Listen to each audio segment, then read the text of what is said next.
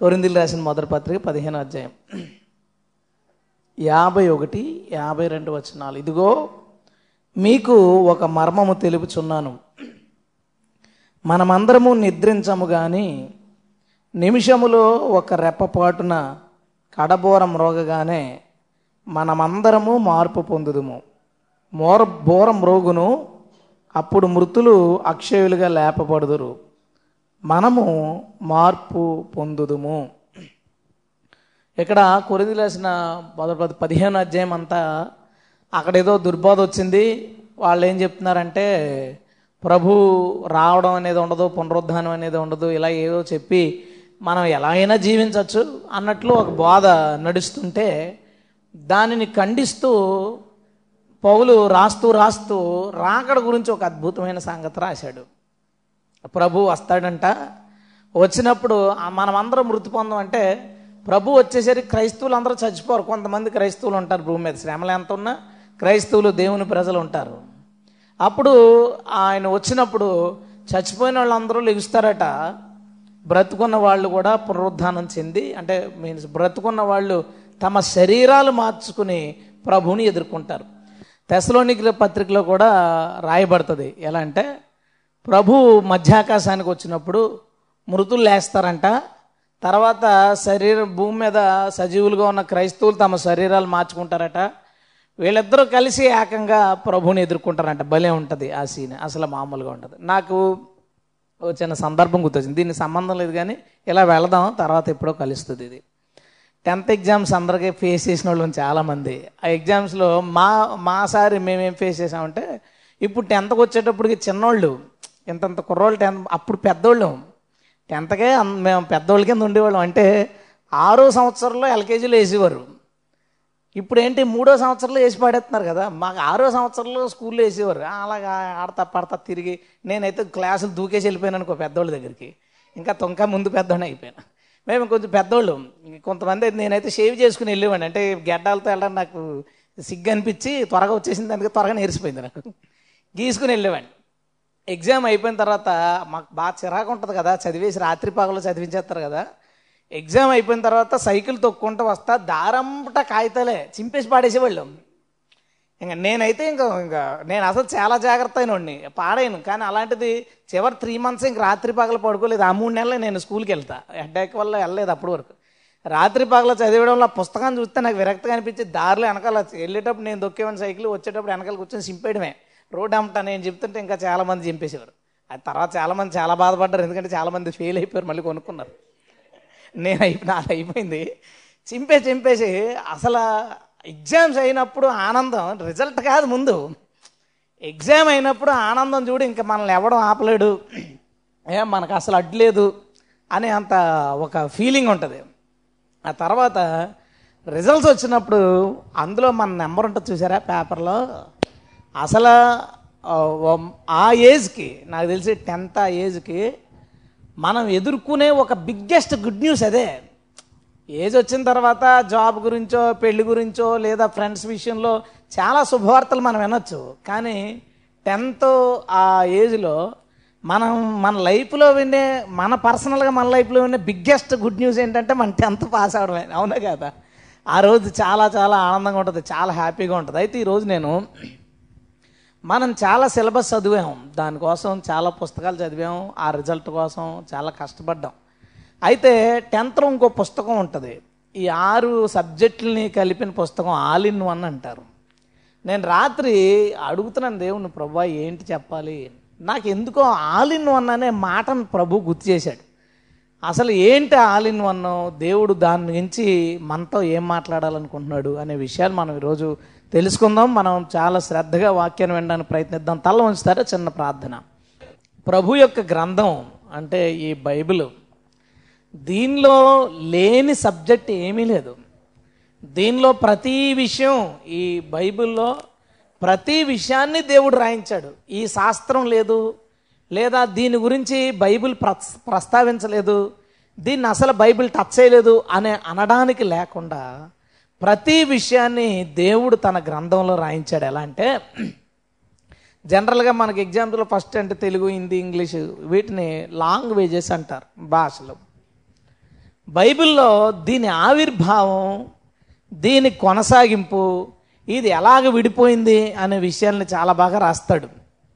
చాలా బాగా రాస్తాడు. నేను రాత్రి ఏం చేశానంటే అసలు ఈ భాషల ఆవిర్భావం కోసం ఇన్ని రకాల భాషల ప్రారంభం కోసం ఈ బాగా వెళ్ళనవని అంటే ఎక్కువ మంది అనుసరిస్తున్న మతాలు ఏం చెప్పుంటాయి? ఇదివరకు ఏదో కొంతవరకు నేను చూశాను నాకు దొరకలేదు. సరే ఇంకొంచెం బాగా ప- దీన్ని పరిశీలన చేద్దామని దాని గురించి కొంచెం ఇంకొంచెం పరిశీలన చేయడం మొదలుపెట్టాను. మొదలు పెడితే ఖురాన్లో అంటాడు స్వచ్ఛమైన అరబిక్ భాషలో మేము ఖురాన్ని అవతరింపజేశాము అంటాడు అల్లా. అంటే దేవుణ్ణి సింగులర్లో పిలవలేక మేము మేము అని ఉంటుంది. ఖురాన్లో అంతే పది మంది దేవుళ్ళు ఉన్నారని కాదు. బైబిల్లో దీన్ని పట్టుకునే చాలా పెద్ద సిద్ధాంతాలు పట్టుకుని వచ్చేసారు కానీ కురాన్ అంతా అదే అలాగే ఉంటుంది. అంటే అప్పటి వాళ్ళందరూ అలాగే దేవుణ్ణి సింగులర్లో పిలిచేవాళ్ళు కాదు. మనం కూడా కొన్నిసార్లు యేసు వచ్చాడు అంటనగా కొంచెం మనసుకి ఇబ్బంది అనిపిస్తుంది. ప్రభుని డూ అని అనడానికి కాకపోతే మన తెలుగు కొంచెం ఏం కంగారు పడకు డూ మూవులు ప్రథమ విభక్తే ఫస్ట్ పిలిపే డూమువులు అదేమి అగౌరవం కాదని మన తెలుగు మనల్ని భుజం తడత కాబట్టి ధైర్యంగా ఏసు వచ్చాడు వెళ్ళాడు చెప్పాడు చూశాడని మాట్లాడేస్తాం. కొంచెం మనకి ఇబ్బంది ఉంటుంది. కానీ వాళ్ళు అక్కడి ప్రాంతం వాళ్ళు దేవుడికి ఇంకా ఎక్కువ రెస్పెక్ట్ ఇచ్చి రూ వచ్చారు మాట్లాడారు అనే మాట్లాడతారు వాళ్ళు. అలాగే ఖురాన్లో మేము మేము మేము ఎలా సృష్టించాం? అక్కడ రాస్తాడు మేము స్వచ్ఛమైన అరబిక్ భాషలో ఈ ఖురాన్ అవతరించాం. బాగుంది. అసలు అరబిక్ ఎలా వచ్చింది అనేది మన క్వశ్చన్ నా సమస్య ఏంటంటే ఫస్ట్ లాంగ్వేజ్ హీబ్రూ అయితే ఇన్ని రకాల భాషలు ఎట్లాగ వచ్చినాయి అనేది మనం వెతుకుతుంటే అక్కడ ఏం రాశాడంటే అరబిక్ భాషలో ఖురాన్ ఇచ్చి. అసలు అరబిక్ ఎలా వచ్చింది? నువ్వు ఖురాన్ అంతా ఎతుకు దానికి సంబంధించిన అధీశుల గురించి వెతుకు పరిశీలన చేయి. అందులో ఎక్కడ ఇన్ని భాషలు ఎలా వచ్చాయో రాయబడదు. సరే అది వదిలే. హిందూయిజంకి రా హిందూయిజం చరిత్ర గురించి మనం ఆలోచిస్తే వాళ్ళు తాము తమ మతాన్ని యుగాలుగా డివైడ్ చేస్తారు. సత్యయుగం త్రేతాయుగం ద్వాపర యుగం కలియుగం అని నాలుగు యుగాల కింద డివైడ్ చేస్తారు. ఒక్కో యుగానికి ఇన్నేసి సంవత్సరాలను కూడా వాళ్ళు క్యాలిక్యులేట్ చేసి పెట్టారు. అసలు ఆ ఫిగర్ చూస్తే ఆశ్చర్యం కలుగుద్ది. ఎలా అంటే సత్యయుగానికి పదిహేడు లక్షల ఇరవై ఎనిమిది వేల సంవత్సరాలు.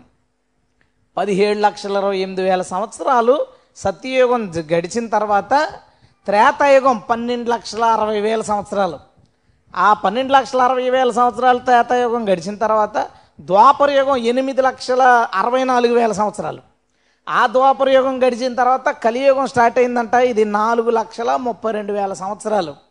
కలియుగం క్రీస్తుపూర్వం మూడు వేల ప్రాంతాల్లో ప్రారంభమైంది అంటే ఇంకా నాలుగు లక్షల చిల్లర సంవత్సరాలు. భూమి ఉండాలి ఇది వాళ్ళు రాసింది. దాని గురించి ఏం ఇబ్బంది కాదు.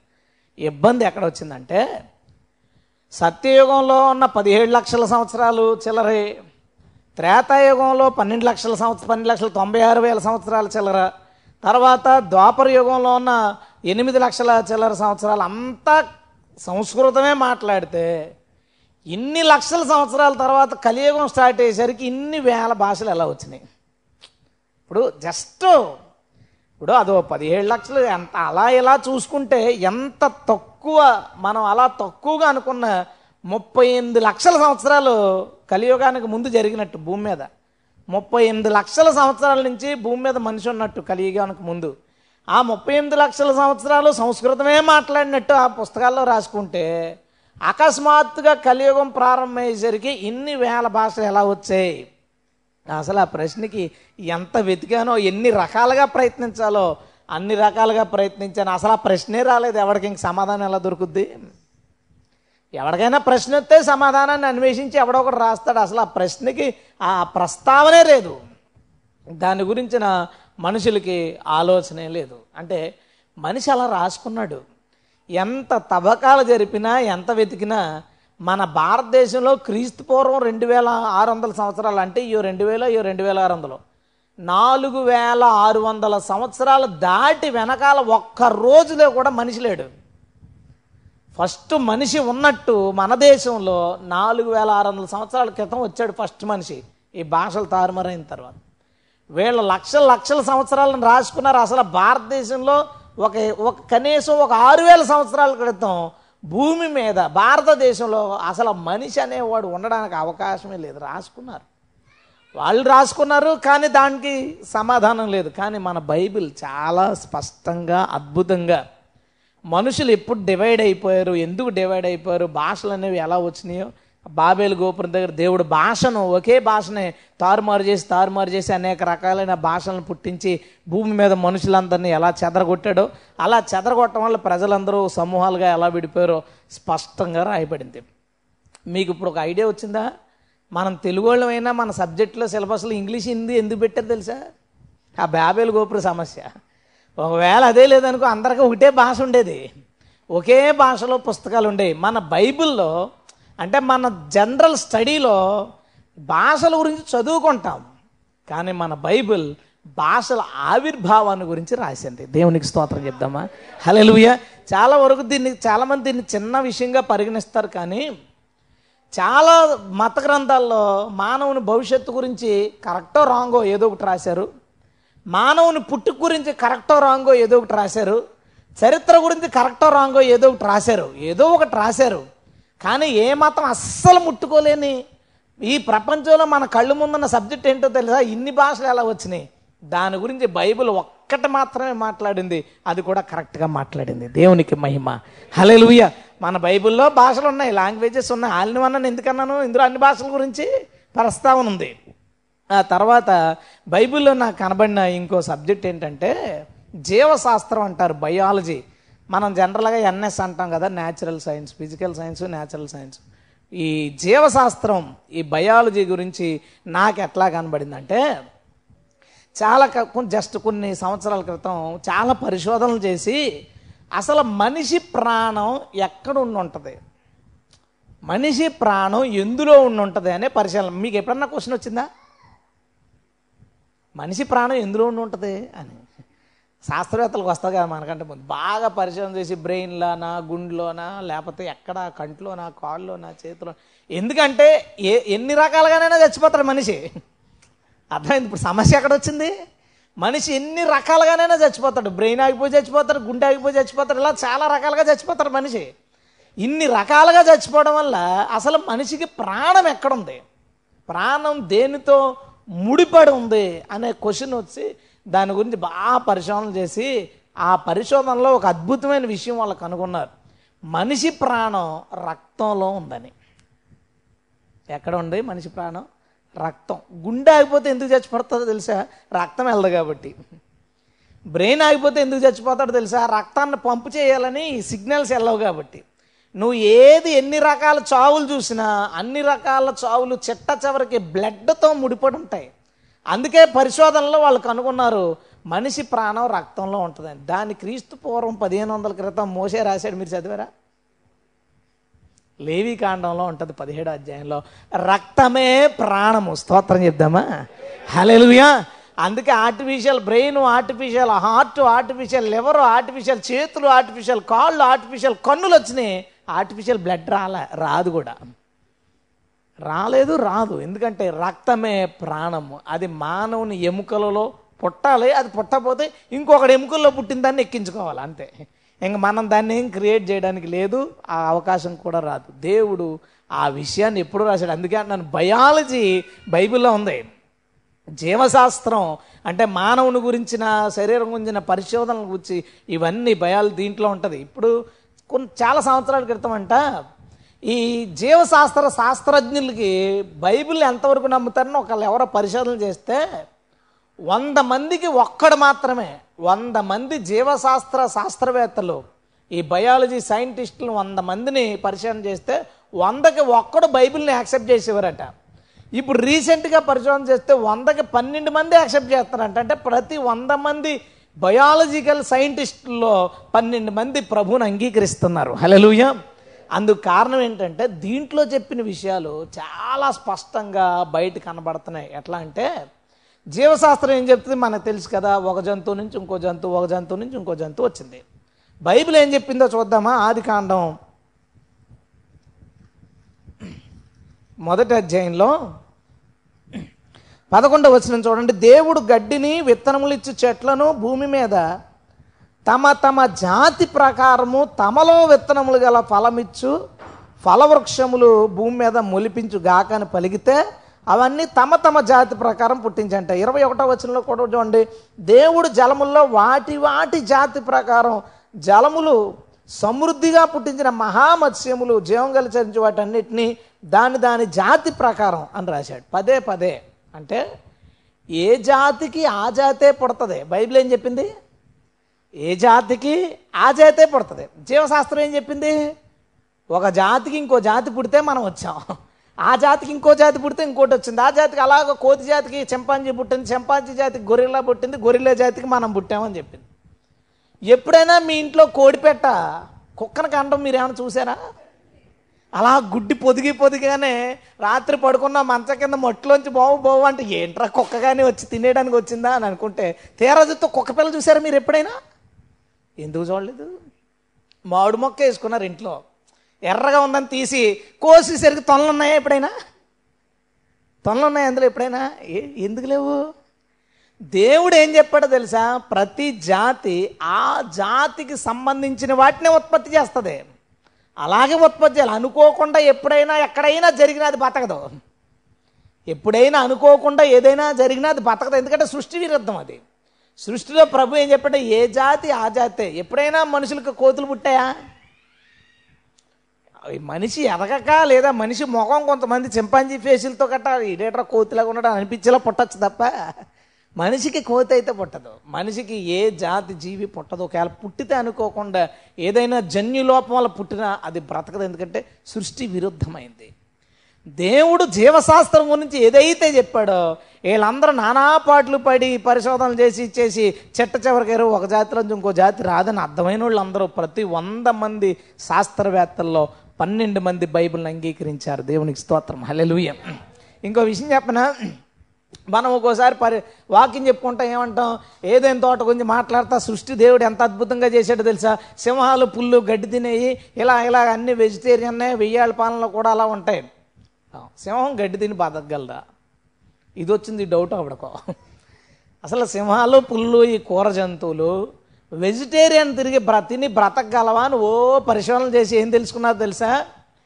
భూమి మీద ఉన్న ప్రతి జంతువు ప్రతి జీవి మనిషితో పాటు భూమి మీద ఉన్న ప్రతి జంతువు ప్రతి జీవి మనిషితో పాటు ఒకప్పుడు వెజిటేరియన్స్ వెజ్ అరగడానికి వెజ్ తినడానికి ఆ వెజ్కి సంబంధించిన దాన్ని అరిగించి మన శరీరానికి అందించేలాగే ఉన్నాయంట బాడీ పార్ట్స్. ఆ తర్వాత మనం దాన్ని నాన్ వెజ్ అలవాటు చేసాం. పిల్లలకు కూడా చూసారా? చిన్నపిల్లలకి ఫస్ట్నే మాసం ముక్క పెడతామా? ఏ ఎందుకు పెట్టాం? అరగదు అరగదు అరగదు అని ముందు వెజ్ పెట్టి అది పెట్టి ఇది పెట్టి నెమ్మదిగా ఏ అంటే ఆడి బాడీ వెజిటేరియన్. దేవుడు మనిషిని ఎలా సృష్టించాడు? వెజ్ వెజిటేరియన్గా పుట్టించాడు. అందుకే ఏ జంతువు అయినా సరే ఫస్ట్నే పాలు తాగుతుంది. వెజిటేరియన్ పాలు నాన్ వెజా వెజా వెజే కదా. ప్రతిదీ వెజ్ తీసుకుని కొంత బలం వచ్చిన తర్వాత నాన్ వెజ్ తీసుకుంటారు. ఆ నాన్ వెజ్ అయినా అరగడానికి కొంచెం ఇబ్బందులు పడతాయి. ఇవన్నిటినీ పరిగణలో తీసుకుని అందరికీ అర్థమైన విషయం ఏంటి తెలుసా? మొట్టమొదట సృష్టిలో ప్రతి జీవి వెజిటేరియన్ ఆ విషయాన్ని వారు ఎప్పుడో కనుగొని చెప్పారు. కానీ మన దేవుడు చెప్పిన మాట ఇందులో అలాగే ఉంది నెరవేరింది. దేవునికి గట్టిగా స్తోత్రం చెప్దాం. హలెలుయ అలాగే ఎన్ని రకాల ఆలోచనలు చేసినా మానవ నిర్మాణం గురించి అసలు భక్తులు రాస్తారండి. యోబులోను కీర్తనలోను అంటాడు తల్లి గర్భమందు రహస్యంగా నా అవయవాలు నువ్వు నిర్మించిన విధాన్ని చూస్తే భయమును ఆశ్చర్యాన్ని కలుగుతాయి. నిజంగా భక్తుడికి భయం ఆశ్చర్యం కలిగిందో లేదో తెలియదు నాకు దావిది కానీ పిల్లలది ఎక్స్రేలు తీసినప్పుడు ఆరు నెలల్లోని ఈ టిఫా స్కానింగ్లు అవి చేసినప్పుడు అందులో పిల్లల చేతులు పిల్లల రూపాలు కనబడతాయి జాగ్రత్తగా చూస్తే. దాన్ని ఒకసారి నేను చూసినప్పుడు నిజంగా నాకు భయం కలిగింది. అంటే నేను అనే నేను అంటే ఎక్స్రే పట్టుకుని నిలబడి చూస్తున్న నేను ఒకప్పుడు నా తల్లి గర్భంలో అలా ఉన్నాను. నేనే కాదు మనందరం అలా ఉన్నాం. అసలు ఏమీ లేని ఒక చోట నెమ్మది నెమ్మదిగా పార్ట్స్ తయారై గుండె తయారై గుండె కొట్టుకుని ఆ గుండె ద్వారా రక్తం పంపింగ్ అయ్యి చేతులు వచ్చి కాళ్ళు వచ్చి బ్రెయిన్ వచ్చి అసలు ఆ మనిషి తయారయ్యే విధానం. ఏ రా మెటీరియల్లో అందులోకి వెళ్ళకుండా ఎవరు అందులోనికి ప్రవేశించకుండా ఏ జీవి గర్భంలోకి ఎవడో ప్రవేశించకుండా ఎవరు దాన్ని ఆర్కిటెక్ట్ చేయకుండా ఎవరు దానికి ప్లాన్ గీయకుండా ఒక అద్భుతమైన నిర్మాణం మానవుని యొక్క దేహంలో గర్భంలో జరగడం నిజంగా భక్తుడు బహుశా వాళ్ళ దర్శనంలో స్కానింగ్లు చూసుంటారు. వాళ్ళకి ఏం తెలుసు? గర్భంలో ఎలా తయారవుతుందో వాళ్ళకి తెలియదు కానీ భక్తులు స్కానింగ్లు ప్రార్థనలో ఆరాధనలో చూసుంటారు. రాస్తారని నువ్వు తయారు చేయు విధాము చూడగా భయమును ఆశ్చర్యమును కలుగుతుంది. ఎంత ఆశ్చర్యమైన సంగతి ఓ డాక్టర్ గారు నాతో మాట్లాడుతూ కంప్యూటర్ గురించి ఏదో ప్రస్తావన వచ్చి నేను అన్నాను. అసలు కంప్యూటర్ ఎలా కనిపెట్టాడండి మనిషి? అసలు ఆ బోర్డు అందు అందులో అన్ని ఫంక్షన్స్ చిప్స్ ఇవన్నీ చెప్తుంటే ఆయన ఆ డాక్టర్ ఏమన్నారు తెలుసా ఆయన నాతో?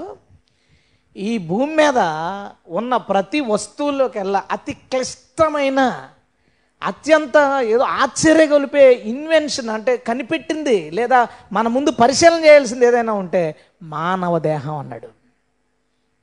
ఒక కంప్యూటర్ ఏదైనా ఏదైనా వస్తువు కనిపెట్టినప్పుడు మెషిన్ కనిపెట్టినప్పుడు ఏదైనా పెద్ద కట్టడం కనిపెట్టినప్పుడు వీటన్నిటిని ఎలా కట్టారు ఎలా చేశారని మనం ఆశ్చర్యపోతాం కదా? అన్నిటికన్నా అత్యంత కాంప్లికేటెడ్ చాలా కష్టతరమైన నిర్మాణం ఏమైనా ఉంటే అది మానవుడట. దేవునికి స్తోత్రం. హలెలుయ దాన్ని ఎవడూ చేయలే ఇంతకే. ఆ మానవ నిర్మాణం తల్లి గర్భంలో జరిపింది. అందుకనే అంటాడు నీవు కలగ చేసిన విధానము చూడగా భయమును ఆశ్చర్యం కలుగుతుంది.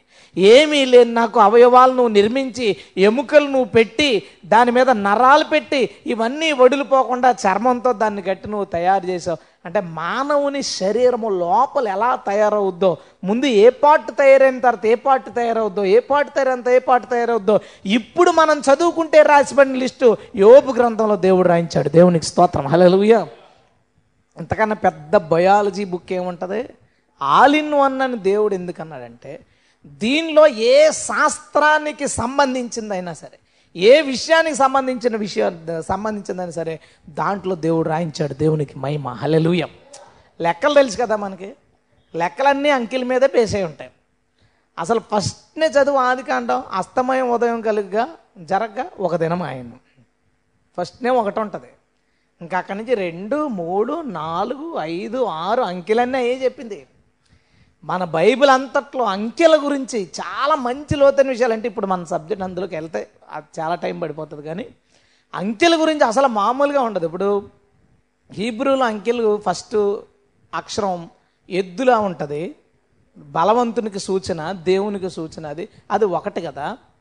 బైబిల్ అంతట్లో ఒక్కటి లేదా ఒక్కడు అనే మాటను దేవుడికి మాత్రమే వాడారు. దేవుడు ఒక్కడే. ఆయన ఒక్కడై ఉన్నాడు. ఒక్కడనే ఆ సింగులర్ స్పెషల్గా వాడితే అది దేవునికి మాత్రమే వాడేలాగా ప్లాన్ చేశారు. వాళ్ళకి ఒక ఐడియా ఉంది. అంకెల మీద బైబిల్ రాసిన భక్తులకి ఒక అవగాహన ఉంది. ఆ అవగాహన బట్టి అంకెలకున్న గుర్తులను బట్టి ఏడనే అంకికి ఆయుధం. ఆయన అన్ని ఏడుతో చేస్తాడు. ఏడు ఏడు ఏడు ఆయన ఆయుధం. అంకెలు ఇబ్రూ లెటర్స్ నెక్స్ట్ బుక్లో అది వస్తుంది. మీరు చూడండి బుక్ వెనకాల ఒక్కొక్క అక్షరము అక్షరానికి పేరు అక్షరం కింద అక్షరం దేన్ని సూచిస్తుందో ఆ సింబల్ని బట్టి రాసి ఉంటుంది. ఏడో అక్షరం ఆ షైన్కి ఏడో అక్షరం కింద ఆయుధం వెపన్ అని ఉంటుంది. దేవుడు ఏం చేసినా ఏం పూర్తి చేసినా ఏడుతో ఎందుకు చేస్తారంటే ఏడు అనేది ఆయుధాన్ని సూచిస్తుంది. ఆయుధాన్ని సూచిస్తామో మాట చూద్దామా దానియల్ గ్రంథం తొమ్మిదో అధ్యాయం. ఇరవై ఐదో వచనం చూడండి. ఇరవై నాలుగు వచ్చిన చివరిలేను. ఈ జనమునుకును పరిశుద్ధ పట్టణమునుకును డెబ్బై వారాలు విధించబడిన. డెబ్బై వారాలు అంటే ఏడుకు పది రెట్లు. ఎరుసలేం మరల కట్టించవచ్చని ఆజ్ఞ బయలుదేరిన సమయం మొదలుకుని అభిషిక్తుడు అధిపతి వచ్చు వరకు ఏడు వారాలు పట్టునని స్పష్టంగా గ్రహించుము. అరవై రెండు వారాలు తొందరగల సమయములందు పట్టణపు రాజవీధులను కందకములను మరల కట్టబడును. ఈ అరవై రెండు వారాలు జరిగిన పిమ్మట ఏమీ లేకుండా అభిషిక్తుడు నిర్మూలం చేయబడును. వచ్చినట్టి రాజు యొక్క ప్రజలు పవిత్ర పట్టణానికి పరిశుద్ధాలయము నశింపజేయచ్చు వా నశింపజేయుదురు వాని అంతం హఠాత్తుగా వచ్చును. మరియు యుద్ధ కాలాంతం వరకు నాశనం జరుగునని నిర్ణయించబడును. అతడు ఒక వారమునకు అనేకులకు నిబంధన స్థిరపరచును. అర్ధవారానికి బలి నైవేద్యాలు నిలిపివేయును. హేయమైనది నిలిచి వరకు నాశనం చేయువాడు వచ్చును. నాశనం చేయువాడు వచ్చును. నాశనము చేయువారికి రావాలని నిర్ణయించిన నాశనము ముగించు వరకు ఇలాగూ జరుగును. ఇక్కడ ఇరవై నాలుగు నుంచి ఇరవై ఏడు వరకు రాయబడిన సందర్భం ఏంటంటే మొత్తానికి కాలం స్టాప్ అయింది. ఏదో అలా ఇస్రాయెల్ రాజ్యం పోయింది. బానిసలు అయిపోయారు. దేవాలయం కూలగొట్టబడిపోయారు. దేవాలయం లేదు ఎరుసలంలో. ఇది కండిషన్ అక్కడ ఉన్న కండిషన్ ఈ కండిషన్లో బానిసలుగా తీసుకుపోయారు. దానియలు వీళ్ళందరూ వెళ్ళిపోయారు కదా. దానియలు ఆఖరి వయసు ఇక ముసలితనంలో దేవుడు మాట్లాడుతూ అక్కడ అంకెల గురించి చెప్పాడు. అంత అంకెలే డెబ్బై ఏడు అరవై రెండు అన్ని అంకెలే. అంకెలను ఆధారం చేసుకుని ఈ సృష్టి గురించి చెప్పాడు ఆయన. ఏమనంటే ఈ మొత్తం తిరుగుబాటు మాన్పుటకు పాపాలు పోవడానికి ఈ మనుషులందరికీ కలిసి డెబ్బై వారాలు నియమించబడిన వారం అనగా ఏడు సంవత్సరాలు. హిబ్రీలు వారం అంటే ఏడేళ్ళు అన్నదాన్ని వారం అంటారు వాళ్ళు. మనకు తెలుసు కదా యాకోబు నువ్వు ఒక వారం కొలువు చేయాలంటాడు. ఏడు సంవత్సరాలు కొలువు చేసి వారం అంటే ఏడు రోజులు కాదు ఏడు సంవత్సరాలు. డెబ్బై వారాలు దేవుడు నియమించాడట. ఎప్పటి నుంచి? మళ్ళీ ఆలయం కడతారు అన్నప్పటి నుంచి. మళ్ళీ ఆలయం కడతారని నెహమ్య కాలంలో వార్త మొదలైంది. అజ్రాల టైంలో ఆలయాన్ని కట్టారు. అప్పటి నుంచి చెప్పాడు ఏడు సంవత్సరాలు ఏడు వారాలు పడుతుంది. అరవై రెండు వారాలు పడుతుంది. రెండు చెప్పాడు అరవై రెండు ప్లస్ ఏడు ఎంత? అరవై తొమ్మిది. అరవై తొమ్మిది వారాల్లో ఏం జరుగుద్దని చెప్పాడు? ఆ లిస్ట్ అంతా చూస్తే ఆలయం కట్టబడుతుందట అభిషిక్తుడు వస్తాడట అభిషిక్తుడు నిర్మూలన చేయబడతాడట. అంటే యేసు ప్రభు చచ్చిపోయేసరికి అరవై తొమ్మిది వారాలు అవుతాయంట. నిజంగానే ఎరుషులేము ఆలయం కట్టబడ్డం అనే మాట ప్రారంభమైన క్రీస్తుపూర్వం ఐదు వందల ప్రాంతంలో ప్రారంభమైంది.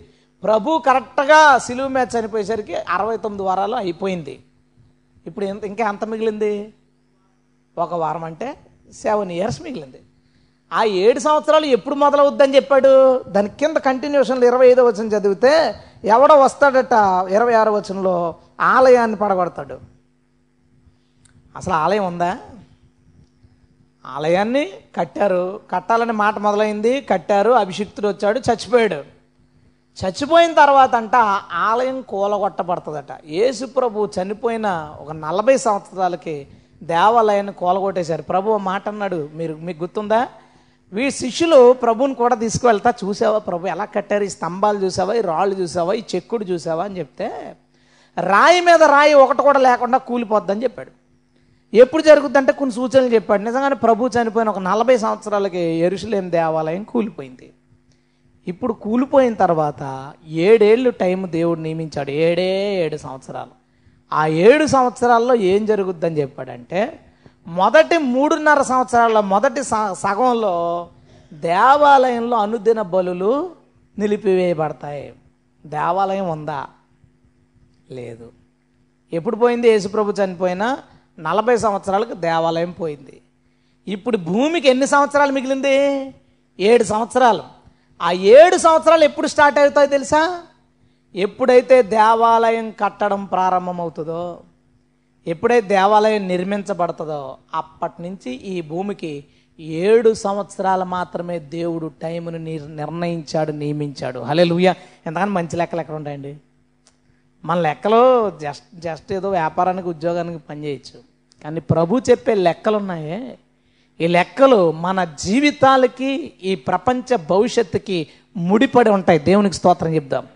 హలెలుయ ఎప్పుడైతే ఆలయం నిర్మిస్తారో ఆలయంలో అనుదిన బళ్ళు ప్రారంభమవుతాయో అప్పటి నుంచి మరో మూడున్నర సంవత్సరాలు ఎవడో వచ్చి మూడున్నర సంవత్సరాల్లో బలుని ఆపివేయబడతాయి. ఇంకో మూడున్నర సంవత్సరాల్లో భూమి సర్వనాశనం ధ్వంసం అయిపోద్ది. ఇందాక మాట్లాడుతూ మాట్లాడుకుంటూ మనం విన్నాం.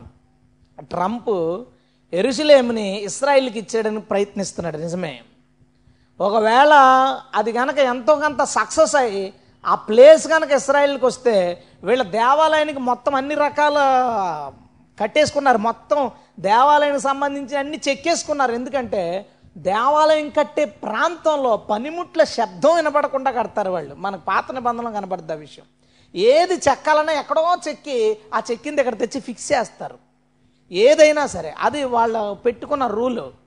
వీళ్ళు కూడా ఏం చేశారంటే యూదులే కదా మరి వీళ్ళు. వీళ్ళందరూ చెక్కేసుకుని మందసంతో పాటు దేవతలతో పాటు అన్నీ మీరు నెట్లో దొరుకుతాయి వాళ్ళు ఎలా కట్టారో అసలు ఆ చెక్కిన విషయాలు. ఎందుకంటే దావీదు ఆలయాన్ని కట్టించాడు మొత్తం అన్ని రాయించేశాడు. మొత్తం డయాగ్రామ్స్ వేసేసి ఫిక్స్ చేసి ప్లాన్ ఇచ్చేసి వెళ్ళిపోయాడు దావీదు. ఆ ప్లాన్ ప్రకారం సొలుమని కట్టాడు. అలాంటి ప్లాన్ వీళ్ళు తయారు చేసి ఆ ప్లాన్ ప్రకారం అన్నీ తయారు చేసి పెట్టుకున్నారు. ఎప్పుడైతే ప్లేస్ వాళ్ళ చేతిలోకి వస్తుందో అప్పటి నుంచి భూమికి ఏడే ఏడు సంవత్సరాలు ఉన్నాయి. బైబిల్లో మనం చదువుకునే శాస్త్రాలు అన్నీ ఉంటాయి కొన్ని ఎక్స్ట్రా ఉంటాయి. ఆ ఎక్స్ట్రా శాస్త్రం ఏంటో తెలుసా? ఫ్యూచర్ శాస్త్రం. భవిష్యత్తు శాస్త్రం. మన పుస్తకాలు దేంట్లోనూ నిన్న ఏం జరిగిందో ఈరోజు ఏం జరుగుతుందో వీటి గురించి రాయబడచ్చు కానీ భవిష్యత్తులో ఏం జరగబోద్దో రాయుడు కానీ మన ఆల్ ఇన్ వన్లో భవిష్యత్తులో ఏం జరగబోద్దో రాశాడు. దేవునికి స్తోత్రం. హల్లెలూయా. చాలా లీస్ట్ టైం అది గనక ప్రారంభమైతే ఆ సెవెన్ ఇయర్స్లోనే మొత్తం ప్రభు ఏమేమి వచనాలు చెప్పాడో భూకంపాలు కానీ మరి ఏదైనా ఏవైతే చెప్పాడో విధ్వంసాలు ఎత్తబట్ట అవన్నీ ఆ ఏడు సంవత్సరాల్లోనే కంప్లీట్గా పూర్తి కాబోతున్నాయి. దేవునికి మహిమ. హల్లెలూయా. ఇది దేవుడు తన గ్రంథంలో రాయించిన సంఖ్యాశాస్త్రం. ఇంకా చాలా చెప్ప సంఖ్య ఏడు గురించి చెప్పచ్చు పన్నెండు గురించి మూడు గురించి నలభై గురించి. దాని అంకెలు దాని యొక్క గుర్తులు ఆ గుర్తులు వెనకాల ఉన్న దాగి ఉన్న మర్మాలు అన్నీ చాలా వింతగా విచిత్రంగా ఉంటాయి. మనకు అవి అవసరం ఉండకపోవచ్చు. అందుకే నేను అంత దూరం వెళ్తాను ఇది అవసరమని నేను చెబుతున్నాను. ఏడు ఆయన ఆయుధం. ఏడు ఆయన ఆయుధం. అందుకనే ఏడు అనే దాన్ని ఆ సింబల్ పెట్టాడు. కారణం ఏంటో తెలియదు. ఈ భూమి అంతటికే ఆ ఏడుతోనే తీర్పు తీర్చబోతున్నాడు. ఆ ఏడు సంవత్సరాల్లోనే మొత్తం ప్రతి ఒక్కరికి లెక్కలు ఆయన సెటిల్ చేయబోతున్నాడు. ఏడు ఆయన ఆయుధం. దేవునికి స్తోత్రం. హల్లెలూయా. లెక్కలు అద్భుతంగా బైబిల్లో ఉన్నాయి. అందులో డౌట్ ఏం లేదు. ఈ లెక్కలు తప్పవు అసలు. లెక్కలు మారవు. ఊరికి అర్థం కావు కూడా. జనరల్గా అర్థం అవ్వచ్చు కొన్ని లెక్కలు. ఈయన లెక్కలు దేవుని ఆత్మ సహాయం వల్ల మాత్రమే అర్థమవుతాయి. దేవునికి మహిమ. హల్లెలూయా. బైబిల్లో ఉన్న హిస్టరీ సోషల్ తెలుసు కదా మనకి. నాకు బాగా విరక్తి చిరాకైన సబ్జెక్ట్ అది జరిగిపోయింది. ఏం చదువుతారో బాబు అనిపించేది అప్పుడు. అసలు జరిగిపోయిందా? మనకెందుకు ఈ రాజులు తొగ్గలకు ఈ బాధలు ఎందుకు అనిపించేది? కానీ మార్కుల కోసం మరి తప్పదు చదవాలి. అలా మార్కుల సెక్షన్ పెట్టకపోతే మనం ఎవడో అన్ని అన్నిటి గురించి నాలెడ్జ్ రాకపోని మనం. మనకు కావాల్సింది ఫారెన్లో ఏమిటో ఇన్ని సబ్జెక్టులు ఉండవు. ఆడు చిన్న వయసులోనే డిసైడ్ చేసుకుంటాడు. వాడు ఏం కావాలనుకుంటున్నాడు? అదే ఉంటుంది సబ్జెక్ట్. అందుకనే వాళ్ళు అందులో ఒక రేంజ్ వెళ్ళిపోతారు. మనం టెన్త్ వరకు ఇంటర్ వరకు అన్నీ చదువుకుంటా వెళ్ళి ఇంటర్లో కొన్ని వదిలేసి డిగ్రీలో కొన్ని వదిలేసి చిట్ట చివరికి పిహెచ్డి దగ్గర మనం ఏం చేయాలనుకున్నామో చదువుతాం. వాళ్ళు చిన్నప్పటి నుంచి వాళ్ళు ఏం అవ్వాలనుకున్నారో అది చదువుకుంటారు కాబట్టి వాళ్ళు అంత మేధావులు అయిపోయారు అనుకోండి. అంత మేధావుతనం కూడా మంచిది కాదు. అంత అంత తెలివితేటలు కూడా మంచిది కాదు. అది పక్కన పెట్టి. బైబిల్లో ఉన్న హిస్టరీ ఎంత అద్భుతం అంటే మీరు మత్తశివ తోటాధ్యాయం చదివారా? ఎప్పుడు మనం బైబిల్ చదివినా అత్యంత వేగంగా స్కిప్ చేసుకుంటూ చదివేది అని ఉంటే ఆ అవునా కదా? ఇప్పుడు జనరల్గా ఏదన్నా బైబిల్ చదివేటప్పుడు ఇందులో ఏముందంటావు? దీని అర్థం ఏంటంటావు అని చదువుతాం. ఓటాధ్యాయం అబ్రహం ఇసాక ఇసాక అయిపోయింది. ఓటాధ్యాయం అతి తక్కువ టైం చదువుతాం. నీకు ఒకటి చెప్పనా? లోకాసవార్త మూడు అధ్యాయంలో కూడా. చాలా తక్కువ ఆ కాసు చాలా తక్కువ చదువుతాం. కానీ ఆశ్చర్యకరమైన విషయం ఏంటి తెలుసా? ఆదాము నుంచి ఆదాము నుంచి ఏసుక్రీస్తు వరకు భూమి మీద ఉన్న హిస్టరీ అంతా ఆ చిన్న అధ్యాయంలో దేవుడు రాయించాడు. హల్లెలూయా! మీరు లోక సద సువా చదివితే ఆడ ఆదాము చేతునికైనను వరుసగా లిస్ట్ రాసుకుంటా రాసుకుంటా రాసుకుంటా రాసుకుంటా రాసుకుంటా హేలి దగ్గరికి యోసేపు దగ్గరికి వచ్చేస్తుంది. అంటే బైబిల్లో ఉన్న హిస్టరీ ఎలాంటిదంటే భూమి మీద ఉన్న మొట్టమొదటి మనిషి నుంచి. ఇప్పుడు క్రిస్మర్ రెండు వేలు వచ్చిందంటే ఇంకా అక్కడి నుంచి చరిత్ర రావడం ఎంత? మన తాత ముత్తాతలను కనెక్ట్ చేసుకుని నీ దాకా చరిత్ర తెచ్చుకోవచ్చు. బైబిల్లో చరిత్ర ఎంత గొప్పదంటే భూమి మీద ఉన్న మొట్టమొదటి మనిషి నుంచి ఈనాటి మనిషి వరకు ప్రతి ఒక్కటి లింక్ అవుతూ డిస్కనెక్ట్ అవుతూ. ఇప్పుడు ఇందాక నేను హిందూయిజం గురించి చెప్పాను. దానిలో వాళ్ళు ఫస్ట్ సత్యయుగం పదిహేడు లక్షల సంవత్సరాలని తర్వాత త్రేతయుగం ఇన్ని సంవత్సరాలు ఇలా చెప్పారు కదా? ఈ సంవత్సరాల లిస్టులో ఏదైనా చరిత్ర కంటిన్యూషన్ తెమ్మనని చూద్దాం. అస్సలు ఎక్కడ దొరకదు. ఎంత నేను నేను పడినంత పాటలు పోసి వాళ్ళు పడరేమో అన్ని పాటలు పడ్డ నాకు. కనీసం ఒక లింక్ దొరికి ఒకటన్నా మానేది. అసలు లింకులే దొరకలా? ఏదైనా చూడండి చరిత్ర లింకులు దొరకవు. కానీ బైబిల్ ఆదాము నుంచి అసలు ఎంత అద్భుతంగా రాసేసాడండి ఆదాము నుంచి యోసేపు వరకు అంటే క్రీస్తు పూర్వం నాలుగు వేల నుంచి క్రీస్తు మొదటి సంవత్సరం వరకు మొత్తం చరిత్ర ఒకరి తర్వాత ఒకరు ఏ పితామహులు వచ్చారు ఏ గొప్ప వాళ్ళు వచ్చారు ఆ కాలంలో ఏం జరిగిందో మళ్ళీ ఇతర చరిత్ర గ్రంథాలు చదివితే నేను ఇంకా వెతుకుతున్నాను రాత్రి. ఇంకా చారిత్రక ఆధారాలు ఏమున్నాయి? అద్భుతమైన విషయం ఏంటి తెలుసా? అబ్రహాం సమాధి ఉంది. అబ్రహాం సమాధి దొరికింది. అబ్రహాం ఏంటి? అబ్రహాం తర్వాత ఇక జరిగిన భక్తులు రాజులు వాళ్ళందరూ బైబిల్లో ప్రస్తావించబడిన యాభై మూడు మంది గురించి చరిత్రలో ఆధారాలు ఉన్నాయి. స్తోత్రం చెప్దామా? హలలుయా యాభై మూడు మంది వాళ్ళ రాజులు కావచ్చు భక్తులు కావచ్చు యాభై మూడు మంది కోసం. మన చిన్నప్పుడు వర్క్ బుక్లో అనుకుంటా నాకు గుర్తులేదు ఎందులోనో. ఒక కథ మీకు గుర్తుందా? చదువుకున్న వాళ్ళు. ఒక ఇద్దరు ఆడవాళ్ళు వచ్చి ఇద్దరు ఒక బిడ్డను తీసుకొచ్చి నా కొడుకు అంటే ఎంత ఎందులో అది? టెన్తనా? ఇంగ్లీష్లో వర్క్ బుక్ కదా అది. అందులో ఉంటే చదివేసుకున్నాం. ఎక్కడ తెలుసా? సొలూమన్ స్టోరీ అది. అంటే ఉన్నాడనడానికి రుజువులు. బైబిల్లో ఉన్న యాభై మూడు మంది భక్తులు ఉన్నారనడానికి రుజువు. ఒకసారి రామసేతని సముద్రంలో కట్టబడిన ఆడం బ్రిడ్జ్ అంటారు దాన్ని. అంటే రాముడు కట్టాడు శ్రీలంక వెళ్ళడానికి అని ఒక స్టోరీ ఉంది. దాని గురించి అది తీసేయాల్సి వచ్చింది. ఓడలు వెళ్ళడానికి. తీయడానికి వీల్లేదు. అని దేశంలో చాలా రెవల్యూషన్ వచ్చింది. మాకు మా మత సంబంధమైంది అలా ఇలా అంటే అప్పుడు మన దేశం ఏం చేసిందంటే సుప్రీంకోర్టు పురావస్తు శాఖ వాళ్ళని పిలిచింది. పరిశీలన చేసి చెప్పండి అసలు ఆ రామాయణంకి దీనికి సంబంధం ఉందంటే వాళ్ళు పరిశీలన చేసి ఏం చెప్పారు తెలుసా? రామాయణం అంతట్లో ఉన్న ఒక్క పాత్ర కూడా భారతదేశంలో బతికినట్టు హిస్టారికల్గా ఎవిడెన్స్ దొరకలేదని రాశారు. ఒక్క పాత్ర కూడా ఒక్కటి కూడా. కానీ బైబిల్ గురించి ఏం రాసి దాన్ని పక్కన పడేస్తారు కదా కుదరదు కదా గవర్నమెంట్ మారిపోయింది. ఆ శాస్త్రం మీరు పక్కన వెళ్ళాం మేము చేస్తాం లోకలతో చేయించి అంతా నిజమే అని చెప్పించారు వీళ్ళు. మీరు చూడండి ఒరిజినల్ రిపోర్ట్ నెట్లో పురావస్తు శాస్త్రజ్ఞులు ఏమి రిపోర్ట్ ఇచ్చారు రామాయణం గురించి అని ఒక్క పాత్ర కూడా లేదని చెప్పారు వాళ్ళు. పెద్ద గొడవలు అయిపోయినాయి అనుకోండి అది విషయం. బైబిల్ గురించి బైబిల్కి సంబంధించిన వాళ్ళు పరిశీలన చేసి యా ఒకడు ఇద్దరు కాదు దొరుకుదా? యాభై మూడు మంది. బైబిల్ రాసిన వాళ్ళే నలభై మంది చరిత్రలో నలభై మంది ఉన్నారంతే ఇందులో ఇతర దేశ రాజులు వాళ్ళు వెళ్ళి చూస్తే యాభై మూడు మంది ఈ భూమి మీద బ్రతికినట్టు చారిత్రక ఆధారాలు ఉన్నాయి. మీరు నిర్గమాకాండ మొదట అధ్యాయంలో చూస్తే ఇస్రాయల్ పెరిగిపోతున్నాడని పెరిగిపోతున్నారని ఫరో ఫరో ఉన్నట్టు వచ్చింది క్లియర్గా. ఫరో బొమ్మలు కూడా దొరికినాయి. ఫరో ఇస్రాయిల్ మీద కోపంతో వాళ్ళని ఏదో పని చెప్పాలని రెండు పట్టణాలు కట్టిస్తాడు. రామశేషు పూతోని సంథింగ్. ఆ రెండు పట్టణాలు తవ్వకాల్లో దొరికినాయి. ఆ పట్టణాలు ఇస్రాయిల్ తమ చేతులతో బానిసలుగా ఉన్నప్పుడు కట్టిన పట్టణాలు. ఇందులో ఏ సందేహం లేదు. ఇంకా అద్భుతంగా ఆ తవ్వకాల్లో ఎర్ర సముద్రం ఎదుగుతున్నప్పుడు బండి చక్రాలు రథ చక్రాలు. అంటే ఎర్ర సముద్రంలో వీళ్ళందరూ ఐగుప్తులు వెళ్తున్నప్పుడు మునిగిపోయినప్పుడు ఆ బండి చక్రాలు పరిశోధనలో ఆ పరిశోధనలో దొరికినాయి. దేవుడు ఏం చెప్పినా ఉన్నది. నేను ఇదంతా చెప్పడానికి కారణం మన బైబిల్ ఆలిన మన దేవునికి స్తోత్రం. హలెలుయ అద్భుతమైన చరిత్ర ఉంది. అద్భుతమైన ఖగోళ శాస్త్రం ఉంది మనం చెప్పుకున్నాం. అద్భుత అద్భుతమైన ఫిజిక్స్ ఉంది. అసలు కనిపించేవన్నీ కనిపించని వాటితో సూచించబడ్డాయని ఈ భూమి శూన్యంలో వేలాడుతుందని నువ్వు సైంటిఫిక్గా ఎలాంటి రుజువు చేయబడినా ఆ రుజువు చేయబడ్డవన్నిటినీ దేవుడు అద్భుతమైన కోపతో ఆయన గ్రంథంలో రాయించాడు. దేవునికి స్తోత్రం. హలెలుయం జనరల్గా ఎగ్జామ్కి ప్రిపేర్ అయ్యేటప్పుడు అర్థమెటిక్ అండ్ లాజిక్ ఏదో ఉంటుంది మీరు ప్రి- ప్రిపేర్ అవుతారు కదా. ఏంటి దానిది అదేనా? ఓకే. అదేంటంటే క్వశ్చన్ ఉంటుంది క్వశ్చన్ తిప్పి తిప్పి ఎత్తాడు ఆన్సర్ చిన్నదే ఉంటుంది. తక్కువ అని చెప్పాలన్నమాట దానికి. ఏంటంటే మేనమత్త మేనత్త వేలు విడిచిన తోటుకోళ్ళ వీళ్ళకి నువ్వేమవుతావు అంటాడనమాట దాని గురించి నువ్వు అలాగా రీజన్స్ రీజనింగ్ అంటారు అర్థమెటిక్ అండ్ రీజనింగ్ ఆ రీజనింగ్లో చూసిన వెంటనే చెప్పాలన్నమాట టైము.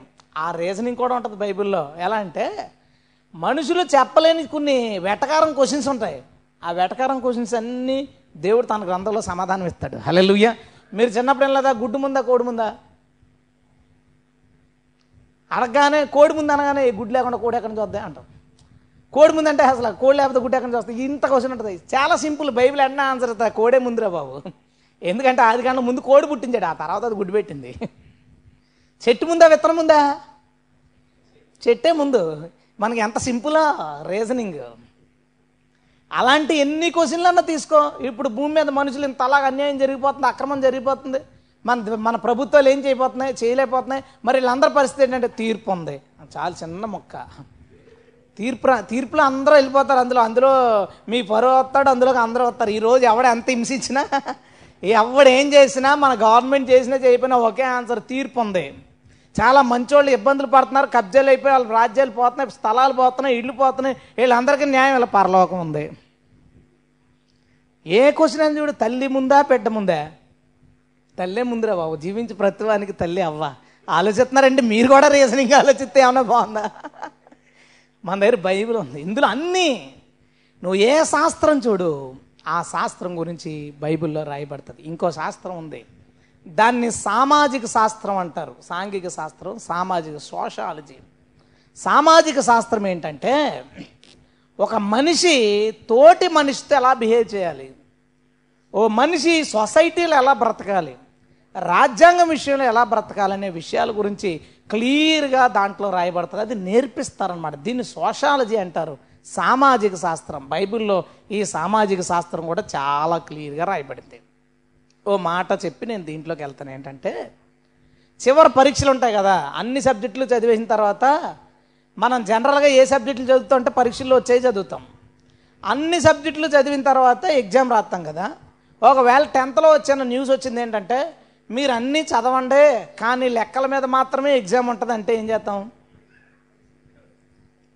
చెప్పండి. నిజంగా నిజాయితీ చెప్పండి. నేనైతే లెక్కలోటి చదువుతాను మిగతా ఎందుకు? మీకు మార్కులు రానప్పుడు ఎందుకు? జనరల్ నాలెడ్జ్ మనకెందుకు? ఇందాక నేను మీకు చాలా సబ్జెక్టులు చెప్పాను కదా ఈ టేట్ మీద ఎగ్జామ్ ఉండదు. ఇవి తెలుసుకోకపోయినా పర్లేదు. ఈ తెలియని మూలలోని ముసలోళ్ళు కూడా పర్లేదు తప్పేం ప్రాబ్లం ఏం లేదు. వీటి మీద మనకి ఎగ్జామ్ ఉండదు. వీటి మీద మనకి ఎగ్జామ్ ఉండదు. ఈ సామాజిక శాస్త్రం ఉందే దీని మీద ఎగ్జామ్ ఉంటుంది.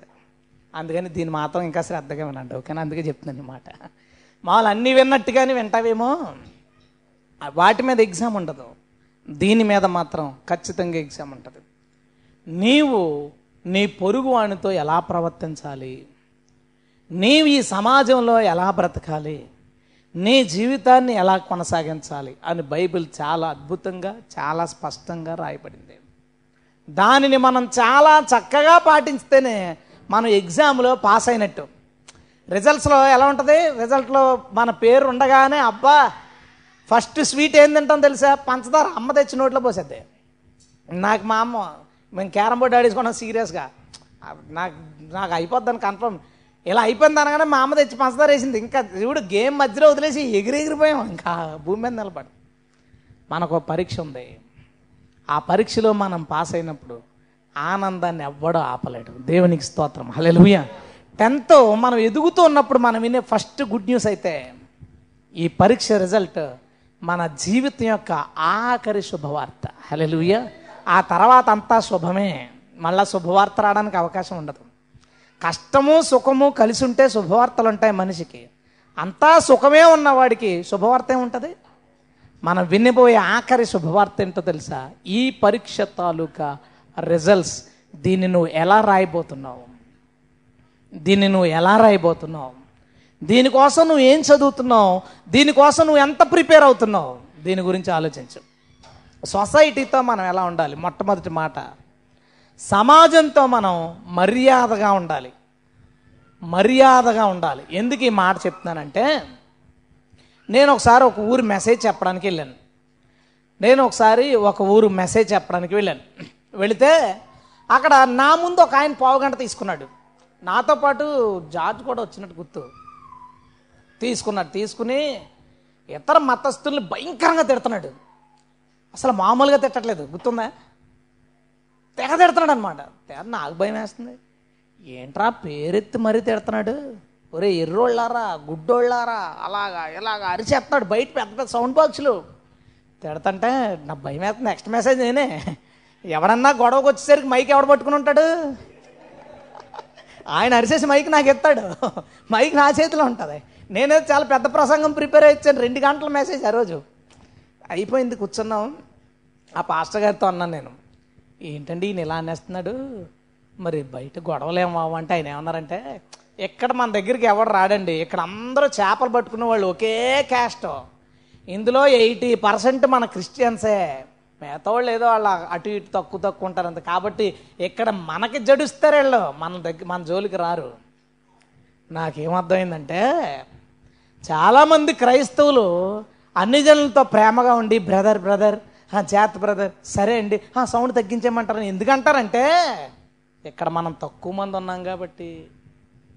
ఇక్కడే గనక మనం ఎక్కువ మంది ఉంటే ఈ ఊరు పెద్దో లేదా ఈ ఊర్లో మెంబర్లో మోతుబారులో మన చర్చిలకు కనుక వచ్చి మన ఊళ్ళో కనుక మనకు ఓ పేరంటూ ఉంటే ఎవరిని లెక్క చేయం మనం?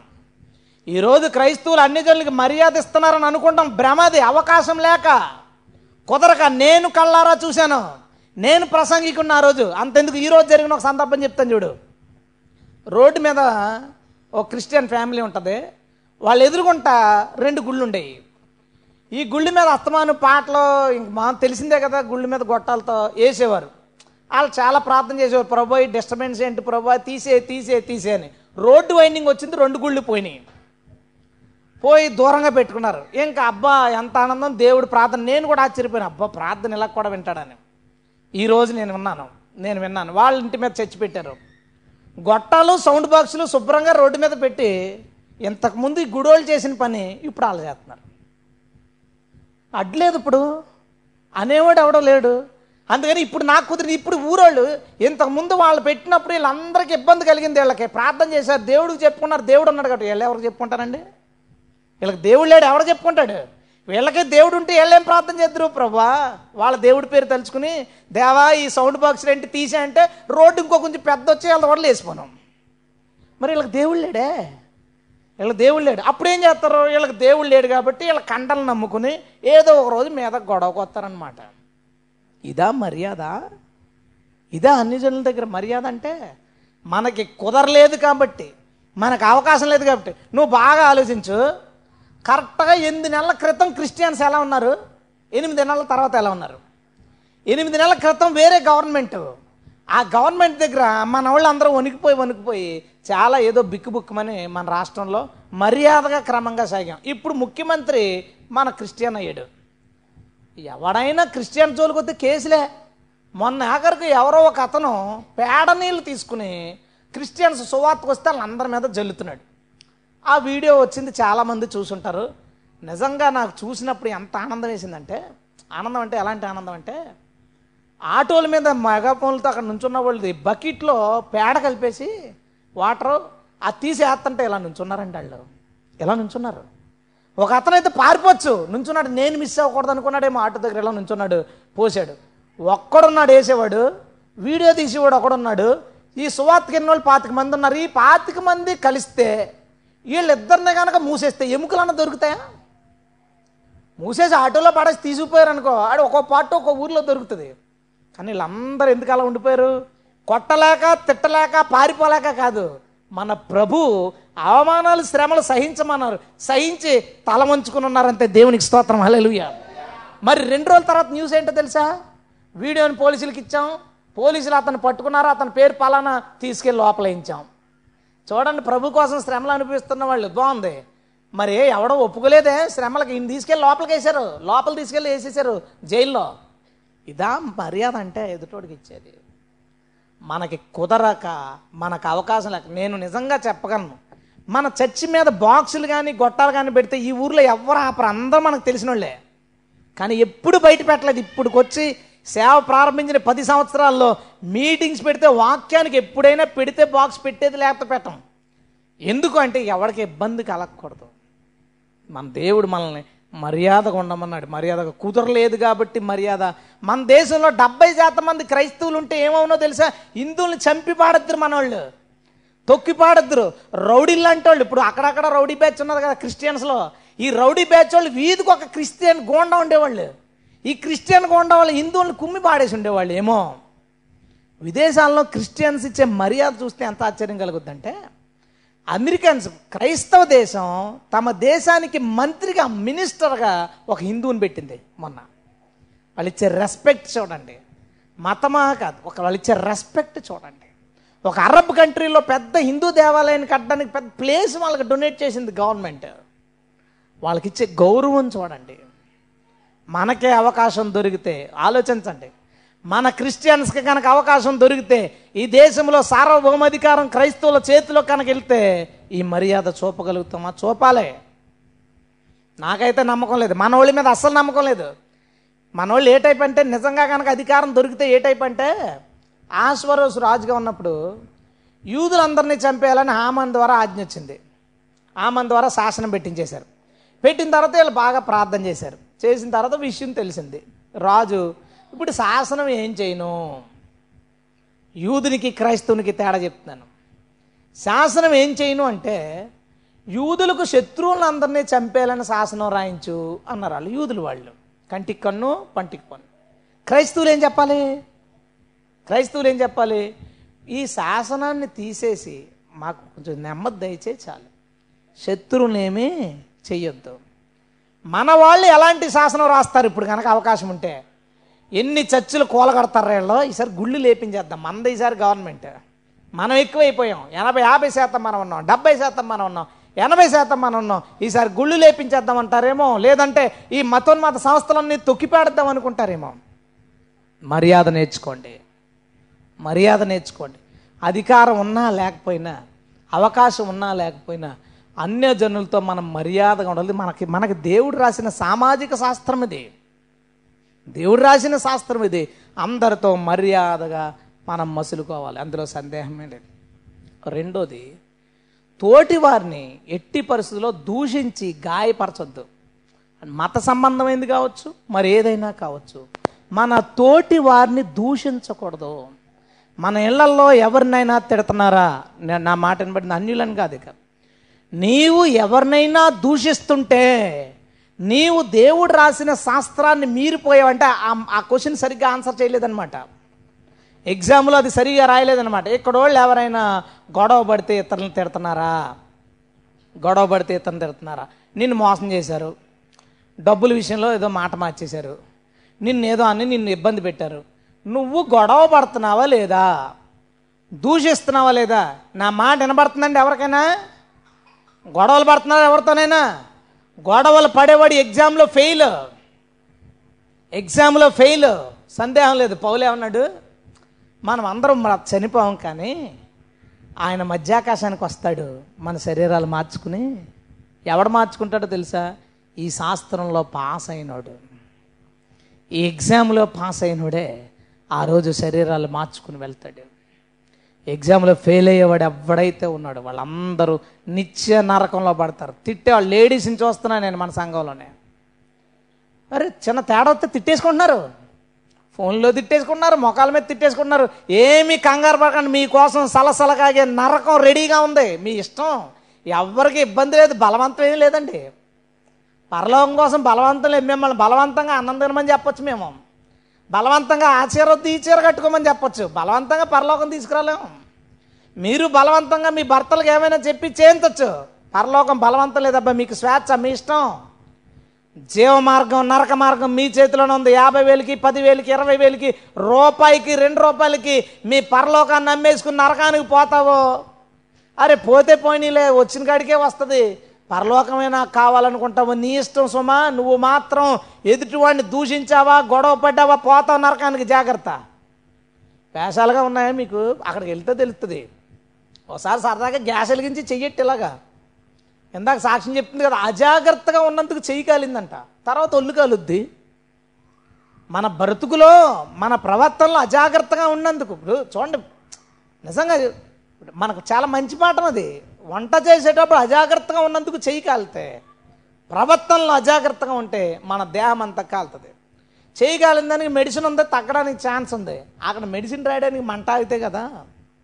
రాసే డాక్టర్ ఉంటే కదా మెడిసిన్ ఉంటే కదా అయ్యో ఏడకని ఓదార్చేవాడు ఉంటే కదా దరిద్రం అయిపోతుంది జీవితం.